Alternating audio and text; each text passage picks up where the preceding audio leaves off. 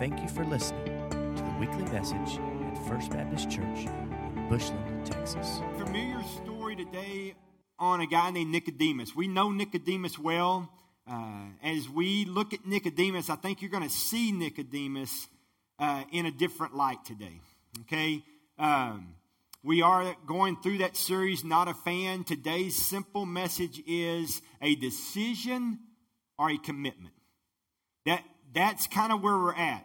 That's where we're at as a church and as a people you, you've got those who've made a decision and then those who made a commitment. Okay? You got fan and you got follower. And we're going to look at this because Nicodemus, I, it, he, he just epitomizes that phrase right there a decision or a commitment. And you're going to see him, I think, different than you've ever seen him before because he's only known by a simple question that, that he gives Jesus, and Jesus says, You must be born again. And that's kind of what we know of Nicodemus. But there's so much more of him, okay? And we're going to look at that. I want you to understand something about Nicodemus before we jump into it. Nicodemus was um, a Jewish leader, a religious leader. He's a pack of Sanhedrins who, uh, 72 of them that sit on this court or are these leaders. Okay, he is one of 72. Okay? Now, these dudes had power. Okay? You, you they could make you, you know, somebody said, well, Have you seen so and so? Oh, he uh, went away. I mean, they could make you disappear. Okay? They had a lot of power. Okay? He was once here, but now he's gone, kind of people. I mean, he can make you disappear. Okay? Had a lot of power today. In, in, in reference to, to, to, Nicodemus, not that these dudes do this, but, but senators and uh, congressmen is kind of the if you want to take it today, he's kind of one of those cats. Okay, he's kind of one of those dudes. Okay, and so Nicodemus though was one of the upper echelons of these guys. Okay, uh, so this is who he is. And I, you have to understand that before you see his life unfold before you. Because if you don't know this ahead of time, what he does is not as, as significant. Okay? So let's jump in to chapter 3. Uh, look at verse 1 of John chapter 3. It says, Now there was a man of the Pharisees named Nicodemus, a member of the Jewish ruling council. He came to Jesus at night and he said, Rabbi, we know you are a teacher that has come from God, for no one could perform the miraculous signs you are doing if God were not with him. In reply, Jesus declared, I tell you the truth. No one can see the kingdom of God unless he is born again. How can a man be born when he is old? Nicodemus asked. Surely he cannot enter the second time into his mother's womb and be born. And Jesus answered him, I'm telling you the truth. No one can enter the kingdom of God unless he is born of water and of the Spirit. The flesh gives birth to flesh, and the Spirit gives birth to spirit. You should not be surprised at my saying, you must be born again. Now, that's the encounter you have with Nicodemus. And what you see with Nicodemus is Nicodemus is caught in this little trap right here between religion and relationship. Nicodemus can quote the first five books of the Bible, the Torah. He, he quote that. I mean, he, he, he grew up a good little boy and he knows that stuff. Okay? He's extremely religious. I mean, he sits on the religious council. Okay? I mean, you're like, may, I mean, he got, he, he's gold star religious dude. Okay? So he knows religion. But what he's, what he's, he's seeking more than that. And we've all been there where you, where you do the big church thing, but, but you've been in church and when you're in church and then you're in worship, all of a sudden you just feel this little knock at your heart. And Jesus says in his word that no man will be saved unless I draw him to me. And that little knock is the Holy Spirit drawing you from religion to relationship. It's when he says, I no longer want you to understand that this is my big church and you go to church there. I want you to become church. I want you to become saved so when I come back, I get you. You're my church. And here's where he finds himself. And now understand something interesting in this is the time that he came to Jesus. When did he come? Look at verse 2. Just circle when he came. He came at night, didn't he? Why would a guy like that come at night? He's scared, man. He's scared. He's, I mean, he sits on a council of 72 people, men, okay, with power. Now, at that time, they don't like this Jesus stuff. He's going around teaching and healing, turning water into wine, all kind of stuff like that. No, we ain't doing all this stuff. No. You want wine, go buy wine. All right? We ain't doing the water wine deal, okay? Now, you don't get it for free, dude, okay? And so you can't pay the water price and get the wine taste, okay? And so they don't like any of this that's going on. And their whole bent here in a little bit is to do away with Jesus.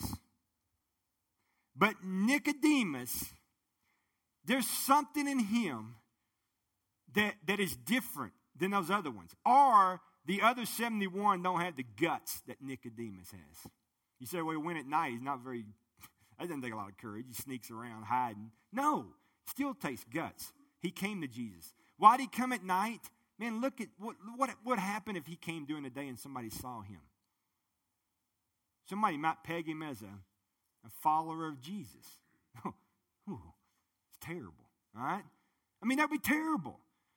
What if he sits down on that council meeting and one of the dudes, right after the opening prayer, that is, if they pray, says, Hey, man, I saw you talking to Jesus the other day. I don't know that Nicodemus had a twin. We don't read that he did. So he couldn't pan that off on his twin brother or something. So he don't want to be found out. Kind of that secret Christian. I, I prayed once and received Christ. I'm going to heaven, but, you know, I don't get all radical or anything about it. You know, it's secret, okay? Kind of like that guy that scored that touchdown in the Florida State game at Clemson Stadium, 107 people. He scores a touchdown. He gets in the end zone. The crowd's, you know, going nuts, and he goes, Shh. Be quiet, crowd. I'm Florida State. You're Clemson. Y'all know what y'all cheering about. Y'all need to be real quiet. All right. So that's what he wants. He wants to be real quiet about the whole thing. Okay. How many of us same way? How many people on a daily basis at your work know you love Jesus? Now, I'm not, not in say, do they know you go to church? That's not what I'm asking. I'm not asking that. How many people, Monday through Friday, Monday through Saturday, how do your work schedule is, work beside you, with you for, for a long time, okay? And they know you love Jesus. Then in a five minute conversation, they can't have it with you without you saying something about Jesus or the Word. That you're so in love with Him, that's what you want to talk about. You see, you talk to me very long, I'm going to talk about my wife. All right? You talk to me very long, I'm going to talk about my kids. You talk to me very long, I'm going to talk about my church. Why? Compassionate about those people. All right? Are you so passionate about Jesus that the people around you know that? Do they? Has following Jesus ever cost you anything? Has it? Has following Jesus ever interfered with your life? Ever? You see what Nicodemus doesn't want to have happen here? He doesn't want it to interfere with his life, does he? He wants to follow Jesus, but at his arrangement. At night. No one's looking. None of my, none of my peers see me. Okay? Nicodemus is hung between believe and follow. I want you to listen to this. Imagine going to a wedding, watching a groom at his wedding day look at his beautiful bride. With tears in his eyes, he speaks these words of devotion forsaking all others until we are parted by death. You're moved by his words. The decision makes your eyes tear up. But imagine The next week, you find out that while the newlyweds were away on their honeymoon, the groom was unfaithful to his bride. Suddenly, these words will hold no value, they would be worthless. You would conclude that those words he emotionally expressed in public declared meant little because they were not validated by faithful commitment. We tend to define belief as acceptance of something as real or true. But biblical belief is more than just intellectual acceptance or heartfelt acknowledge, it's commitment to follow. Following, by definition, requires more than just, uh, I'm sorry, Fo- following re- definition requires more than mental assessment, it calls for movement. One reason our churches can be fan factories is that we have separated the message between believe and the message to follow. After separating these two messages, they get out of balance, and in return, our churches get out of balance. You see, my friends, I stand at a really tough spot as your pastor because I don't pastor people I don't know. I pastor people I high five Friday night at a football game. Right? I high five my church at football games. On Sundays, I must speak on sin. Woo! That's a tough spot. Because everybody wants to be told what? Oh, you're right. You're good. You, you never make a mistake. You're perfect just the way you are. All right? And so what happens is we all want to be just, you know, loved on with, with stuff like that. But when you preach the Word of God, you're going to preach on sin. And when you preach on sin, you run the risk of what? Someone not liking you.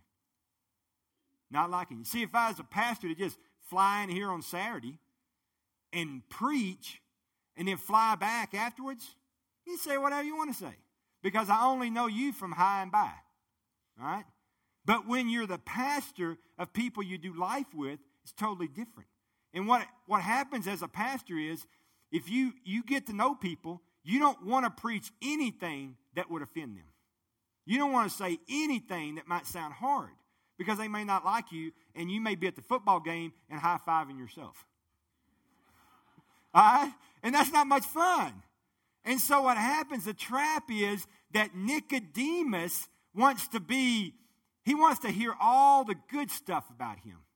But he doesn't want to hear, you must be born again. Well, that would mean that what's born is bad. yes, what's born is bad. All right? But Jesus died so you that's born bad can be reborn good. Well, I think I'm good. Everybody tells me I'm really good. Well, they're lying, okay? They're just lying. They're telling you what you want to hear to keep your friendship, okay? You're not good. You're bad. And your heart's worse. But they don't see it all the time. Just those get close to you see it, okay? Your heart's, your heart's throwing up and it hurts everybody around you, okay? So here's the deal you need to be born again. And this is the encounter of Jesus, the rabbi, and Nicodemus, the religious cat that knows the first five books of the Bible, the Torah, like you and I know, you know, Facebook. Not me, okay, but y'all, all right? But that's, that's the deal. I mean, he knows the stuff. So he can answer. If Jesus threw out a whole bunch of questions in the Bible, man, he'd nail them. What's interesting, Jesus doesn't go there. He didn't go there. He says, hey, Nicodemus, you got to be born again. Is that in the Torah? I'm sorry. What page? That ain't not in the Torah. It's he messed him up. And that's Jesus. He wants to take him from the fan to the follower. Okay? That's where he wants to take him. Brett, throw the got all this, throw a couple more. I'll skip the first two slides. Go to the third one, bud. One more. Sorry. There you are. Belief versus follow. That's where we're at. That's where Nicodemus is at. All right? Go to the next one, Brett. To truly believe is to follow. See, the Bible doesn't separate the two of them. And see, Jesus knows this, but Nicodemus doesn't. He can't separate the two, okay? If you look at Scripture in the life of Christ, to believe, believe in me is, is in there five times. Follow me is in there more than 20. What gets precedence? We want to say just believe, but Jesus tells us that even demons believe and shudder. But demons aren't following Jesus. No, he cast them away. All right? I want you to go to uh, John 7. This is about to get real interested on Nicodemus, and probably you've not seen this before, and that's good. All right, so you got Nicodemus. He's on the Sanhedrin court. He's a big wig. He's got all these, you know, gurus around him, but he's a seeker. He knows there's more to Jesus than what he's heard. All right? And he really, really, really, really wants to know Jesus. But he is in a tough spot because he can't get he can't let anybody see him at all. Okay? And so in verse 6, in verse 3, you see the encounter. 4, 5, and 6, you, Jesus continues to do miracles. Now we're in, in chapter 7. I want you to look at verse 50. So, so let me set the table. There's 72 of them around this round table. That's a big table. All right? They're in this court. The, the only thing on trial here is Jesus. That's it. They've got to find a way to hush him out, hush him up, and throw him out. Okay?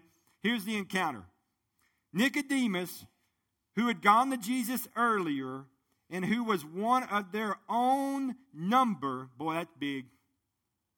Look what he says. Does our law condemn anyone without first hearing him and finding out what he is doing? Let me help you with this. They are all in here, 72 of them. All right?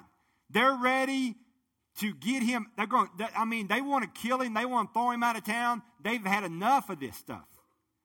Everybody is speaking negative, and they've already made a decision. And Nicodemus is sitting there. I mean, that cat is so uncomfortable because there is a deep yearning to go from religion to relationship he knows he needs to say something here. If he doesn't speak up right now, they're going to get him. They're going to get Jesus. This be born again is just whooping him in his head.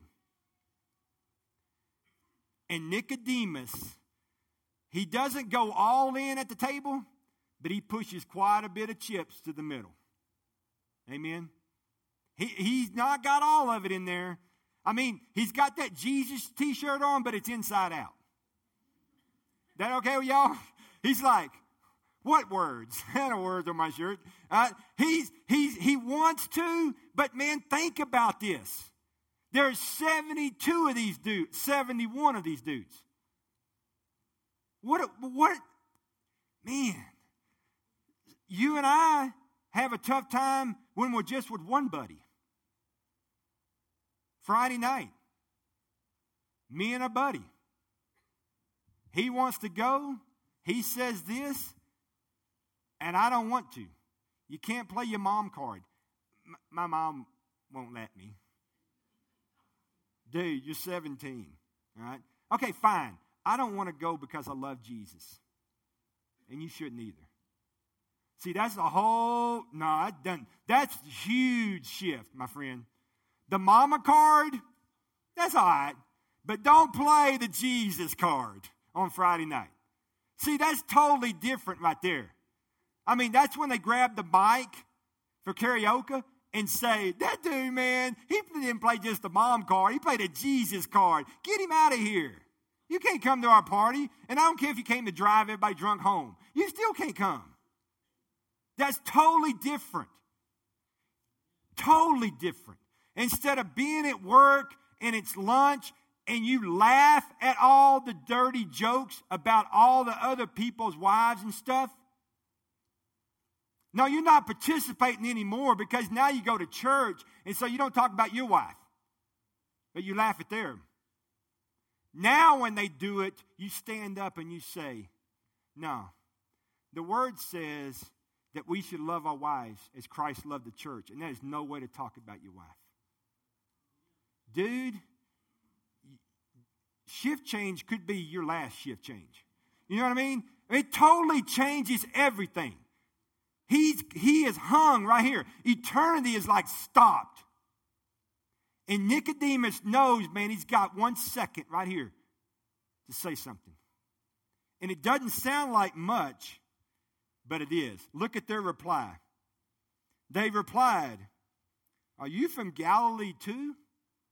Mm-mm. Where's Jesus from? From Nazareth, Galilee. They don't like Jesus. They don't like him at all. It's kind of like saying, there's like a saying back then, can anything good come from, from Nazareth? You know, it's like if you don't like people from Pampa. Anything good come from Pampa? You know? I'm sorry. I should have played a different card, huh? Hey, but you see, y'all don't look at Daryl like that. Daryl's a doctor, man. Y'all leave him alone. So, so here's the deal. It doesn't seem like much of an insult to you and me, but that's a major insult. That's, that's in his face. That's major in his face. That means he's sitting there and they said, just kind of, you, you from Galilee too, dude? It's like, Oh, now, now you want to stand up for the little carpenter, huh? Oh, the little, little teacher dude. Little dog and pony show. Now you want to be from his hometown, huh? Now you, now you want to ride around with him and cruise and wave at everybody 11 times on Friday night, huh? See, now, I'm telling you, he's not all in, but he stuck his neck out. And I'm going to tell you something about Nicodemus at this point. That dude can't go back. You just can't go back now. You just can't go back. There's some of you in this room that you started going to church before your spouse went. And when you first said, whether you go or not, I'm going. I'm, I'm going to take the kids. You can't go back. You go back, they win. Isn't that right? Once you, once you decide, you're in. I'm going to tell you what God usually does on that. You look up and spouses coming too. And then God changes your family. And then God changes the next generation and next generation. Why? Because you stuck your neck out the first time and knew you couldn't go back. You became no longer a fan. Baby, now you're a follower. And God will honor that every time. Now, here we are. Okay, here he is. 72, 71 people look at him. He makes a statement. Now, I want you to see something. Go to chapter 19. John 19. I know y'all thinking about that brisket. Hang on. Hang on. This is this this is gonna make the brisket better, okay? Verse 38 of John's Gospel, 19. Later, Joseph of Arimathea asked Pilate for the body of Jesus. Now, Joseph was a disciple of Jesus. Watch this. But secretly because he feared the Jews. With Pilate's permission, he came and took the body away. Verse 39, boy, y'all need to write, y'all to write all over your Bible. He was accompanied by Nicodemus.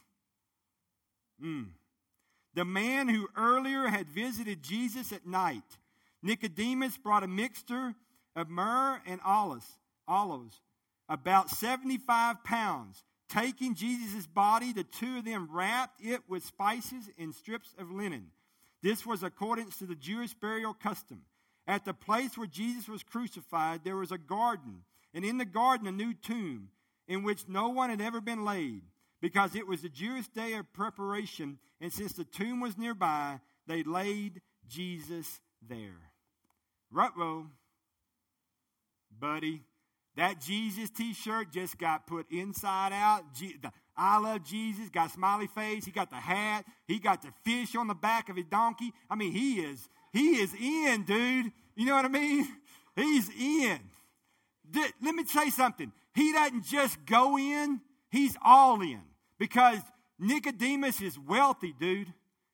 He's wealthy. He gave up, he bought the spices. He didn't just go to church when we were having brisket, he brought the brisket. All right? He's really, eh, eh, really a big member, okay? So, so here's the deal. He is major, major shift from coming to Jesus at night to two people putting spices on there. Wrapped his body, the body that just came off the cross. Mm. Dude, oh my, you're talking about a pendulum switch. Huge. Wraps him, wraps linens around him, and they, those two, put him in the tomb. Huge difference. Huge difference. Here's what I want you to understand. When you're a fan, you're not going to get dirty. Not going to cost you much, man. You can leave at halftime. Got no skin in the game. It doesn't. But, buddy, when you're a follower, it's big. Nicodemus has went from the dude at night to dude that laid the king in the tomb. Wow. Brett, pop those up real quick. Those last, I got to hurry. I may want Christ, but to be crucified? Mm. I may want to be in Christ, but to be inconvenienced? I may want to be rescued, but to be refined? Mm. My word to God, it has been a divided word. Yes and no. And a heart divided against him cannot stand. And he who lives by the forked tongue to God pierces his own heart. Mm. But every moment, my inner heart is saying no to the God of the universe. I am saying yes to the enemy of my soul. We are always saying yes to someone. Mm.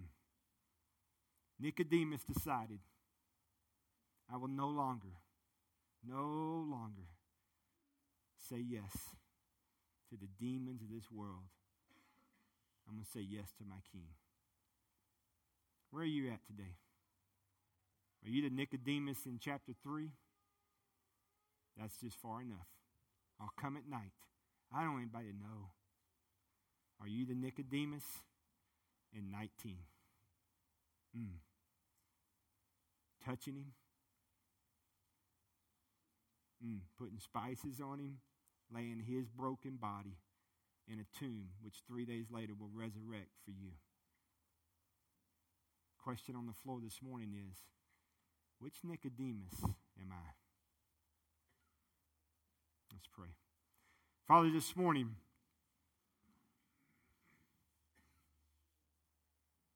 you have showed us a beautiful picture of the fan in the American church today In the follower.